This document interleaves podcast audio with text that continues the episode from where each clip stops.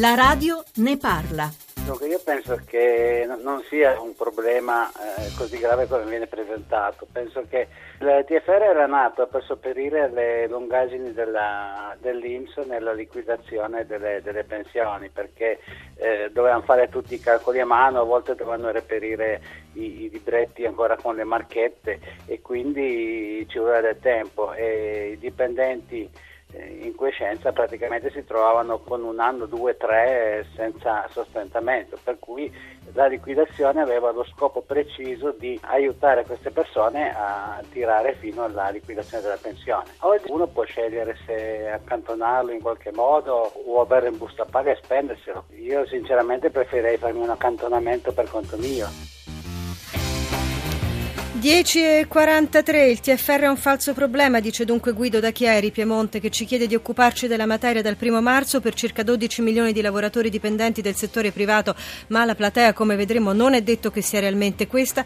Si pone eh, la possibilità di scegliere accantonamenti annuali del trattamento di fine rapporto in busta paga o eh, tutto alla fine o pensione integrativa. Neanche fosse un derby calcistico, il paese è spaccato tra favorevoli e contrari. Ovviamente oggi alla Radio Ne Parla cercheremo di darvi il maggior maggior numero di informazioni possibili affinché possiate farvi la vostra idea. E visto che noi italiani in quanto a alfabetizzazione finanziaria siamo messi maluccio, beh, procediamo con cautela, guidati anche come sempre dalle vostre domande e sollecitazioni 800 055103 la radio ne parla chiocciolarai.it profili Facebook e Twitter di Radio 1 e soprattutto 335 699 2949 per sms e whatsapp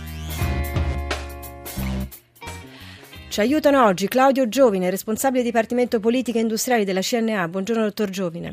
Buongiorno a voi. Il professor Mauro Marè, che insegna Scienza delle Finanze all'Università di Viterbo, fa parte dell'Istituto sulle pensioni del Ministero dell'Economia, MEPOF. Buongiorno, professor Marè. Collegato con noi Marè, vediamo se c'è. Stefano, Stefano Patriarca, economista, scrive sulla voce.info. Buongiorno, professor Patriarca. Buongiorno a voi. E Vera La Monica della CGL, segretario confederale, si occupa soprattutto di welfare. Buongiorno La Monica. Buongiorno. Ma è lunedì e come ogni inizio di settimana il memo di Maria Teresa Bisogno. Stefano Ielmini, commercialista del Codacons, Associazione dei Consumatori Italiani, oggi 16 febbraio, possibilità di saldare con sanzione ridotta imposte non pagate. In che modo? Eh, si chiama ravvedimento peroso ed è la possibilità che ogni contribuente ha di versare quello che non ha pagato il mese precedente con una sanzione ridotta pari al 3% oppure con pagamento il 3,75% entro un anno. Sempre oggi, ultimo giorno per presentare domanda di finanziamento per piccole imprese innovative. Quali i requisiti e a chi bisogna rivolgersi? Esiste in Italia un progetto di investimento agevolato che consente di reperire dei fondi da 100.000 euro in su per le giovani imprese tecnologicamente avanzate. Oggi, purtroppo, oggi scade il Click Day per eh, fare domande per avere queste agevolazioni. E inoltre concorsi pubblici per chi cerca lavoro, che consigli possiamo dare? Possiamo consigliare ai giovani che fanno un larghissimo uso di internet di andare a cercare nei siti che si occupano di concorsi pubblici e febbraio è un mese molto importante perché alcuni comuni hanno pubblicato occasioni di lavoro. Ci sono in provincia di Salerno alcune società specializzate che cercano controllori di sosta, la provincia di Trento, c'è la città di Varese o addirittura anche a Roma possibilità di selezionare alcuni posti di collaboratori per farmacie. Da non dimenticare inoltre, sempre oggi, ultima rata dei contributi INPS per artigiani e commercianti. Ecco, molte notizie che peraltro ci sono legate a quello che, di cui ci occupiamo oggi, ovvero sia il TFR. Nel frattempo abbiamo recuperato la linea col professor Mauro Marè, dicevo, insegna Scienza delle Finanze all'Università della Tuscia di Viterbo. Buongiorno professor Marè. Buongiorno. Eh, ed è qui anche per il MEFOP, ovvero sia eh, la, l'Istituto, la Società per lo Sviluppo dei Mercati dei Fondi Pensioni, di cui eh, partecipata dal Ministero dell'Economia. Senta Marè, ci vuole dire lei come è nato il TFR e se ha ragione Guido Dachieri che aveva questa origine, ovvero sia eh, per supperire le lungaggini dell'Inps? Dunque è nato perché si riteneva che dando l'opzione di eh, mettere il TFR in busta paga potesse rappresentare uno stimolo ai consumi, vista la situazione dell'economia italiana eh, si è pensato di eh, ricorrere a questa strada. Ora, il problema è che anche se il TFR venisse o verrà messo in busta paga dal 1 marzo 2015 fino al 2018, da giugno 2018, è tutto da dimostrare che una volta messo in busta paga poi questo TFR venga speso. Quindi questo è il primo punto. Sicuramente è ovvio che per chi ha situazioni più di, di difficoltà, cioè a redditi più bassi, 10.000-15.000 euro, mm. eh, può essere uno stimolo. Il problema è che il TFR in busta paga verrà tassato con l'aliquota marginale, al marginale vuol dire sì. con quella normale della retribuzione, 23, 27, 38 sono le aliquote dell'ISPEF, quindi dal punto di vista fiscale non è conveniente, questo è il punto, se non per una fascia molto bassa di reddito fra gli 8.000 e i 15.000. Allora, lei sta entrando subito nell'aspetto diciamo, problematico della faccenda, 335 699 2949 per gli sms messaggi WhatsApp che cominciano ad arrivare e ovviamente daremo la parola agli ascoltatori, soprattutto perché le loro loro domande io credo ci aiuteranno ad aggiungere elementi e informazioni. Patriarca eh, scrive sulla voce.info, lei è uno dei padri di questa idea, una paternità peraltro non rinnegata, ma da quanto se ne parla e perché? Ma certo se ne parla da molto. Eh, addirittura io mi ricordo eh, nel 1984 la CGL presentò una proposta di riforma del salario all'interno della quale era previsto il superamento di questo strumento, no, il TFR, che però non nasce, come diceva l'ascoltatore, per sopperire alle lungaggini dell'Inps, no, eh, lo strumento nasce da una, una vecchia tradizione della struttura del salario italiano, per cui c'era un accantonamento annuo destinato a sostenere il lavoratore quando veniva licenziato o andava via.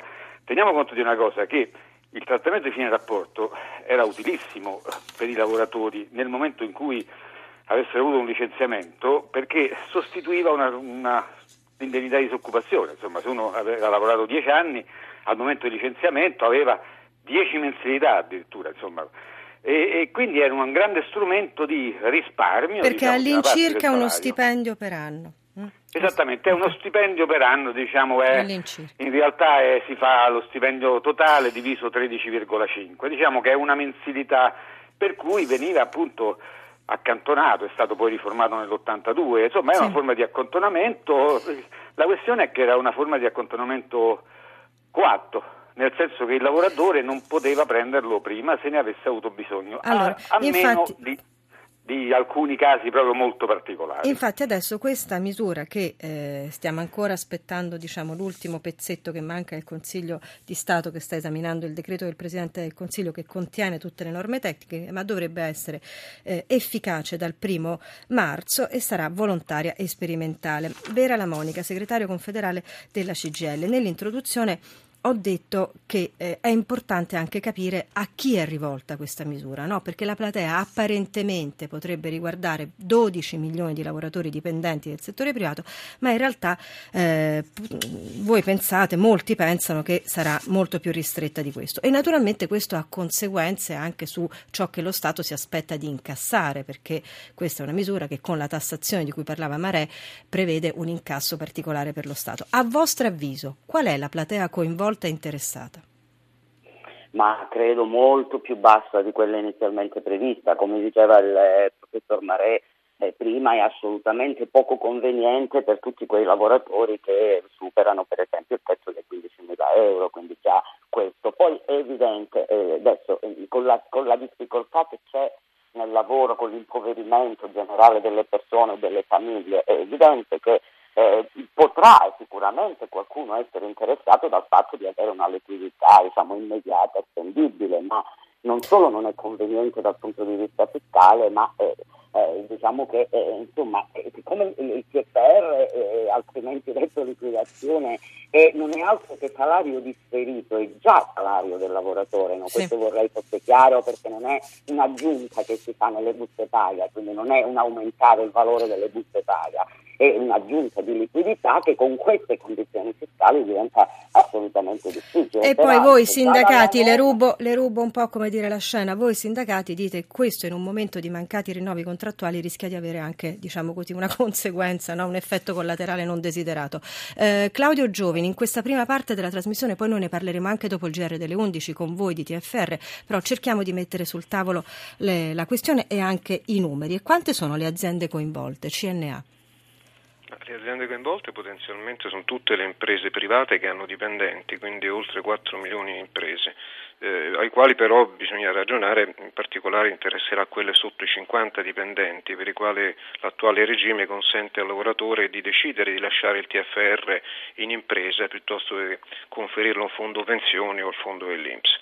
Il problema è valutare qual è l'impatto di questa norma sulla gestione finanziaria, non certo di costo delle imprese, perché come è stato ricordato il TFR viene già accantonato dalle imprese e quindi non rappresenta un aumento di costo l'eventuale liquidazione, quanto una, sottrazione di liquidità, nel senso che il TFR è di norma trattenuto dalle imprese in un apposito fondo, ma è una delle voci del passivo che quindi consente e partecipa al finanziamento dell'attività delle imprese.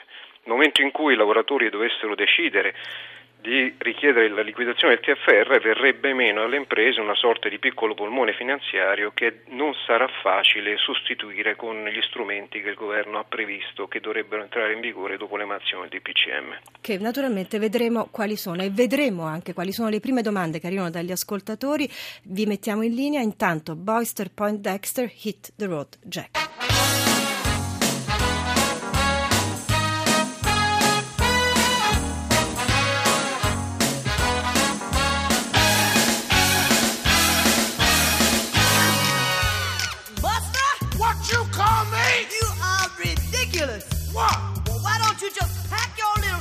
And go on back to Bogalusa. Yeah. Well, I just may do that, baby. I just may go hit the road and try to find myself. Find yourself? Well, if you do, and when you do, get lost. Who, me? That's right. Hit the road,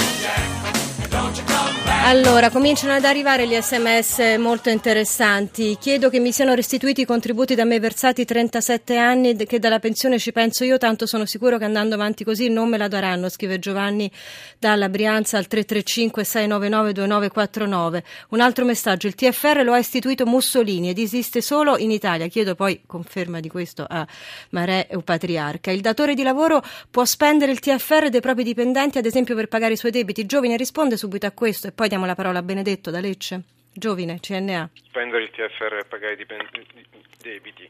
Il TFR è semplicemente una delle voci che appartengono diciamo, ai fondi dell'impresa, eh, non è che fisicamente viene speso, sì. tant'è che l'eventuale liquidazione comporterebbe alle imprese necessità di reperire le risorse per coprire l'eventuale diciamo, perdita di questa liquidità disponibile. La notazione storica, Marè? L'ha istituito Mussolini ed esiste solo in Italia? Ma eh, guardi, sinceramente non lo so se è istituito Mussolini, sicuramente esiste solo in Italia, questo è vero, però questo non vuol dire che l'idea era stato di salario differito, lo diceva prima Patriarca, ma aveva una funzione, ha avuto una funzione previdenziale, lo si è previdenzializzato, si può discutere o meno se sia giusto, ma eh, l'idea era una forma di risparmio che serviva, visto che il primo pilastro, cioè il pilastro dell'Inps, eh, con eh, la, la, modifica del mercato del lavoro e della crisi economica serviva a compensare, a creare un pilastro complementare. Quindi... Infatti il tema va inquadrato in quelle che sono le misure del welfare, su questo siamo molto d'accordo e per esempio ci chiederemo anche perché chi ha messo il TFR in fondi pensione non può aderire a questa scelta. Benedetto D'Alecce, buongiorno, la sua domanda. Buongiorno a voi, buongiorno a voi. Eh, volevo fare una domanda, dopo che una persona, mia moglie, ha lavorato 41 anni e 6 mesi nell'azienda, nella ASL, va in pensione, eh, per avere il TFR è stato detto che deve aspettare due anni. Per quale motivo? Io che ho lavorato in un'azienda privata, il giorno dopo che sono andato in pensione ho avuto il TFR. Perché e, questa differenza? E infatti una delle, eh, una delle, critiche maggiori che vengono mosse a questa misura è proprio che aumenterebbe le asimmetrie fra dipendenti pubblici e dipendenti privati, il che non è mai desiderabile in uno Stato. Eh, questo è uno dei punti che tratteremo dopo il GR delle 11 e chiedo a Benedetto naturalmente la pazienza e anzi lo invito a restare collegato perché la risposta ai nostri ospiti gliela daranno dopo il GR delle 11. 335 699 2949 per i vostri sms e messaggi WhatsApp e domande sul tema di oggi. TFR in busta paga sì o no? A tra pochissimo.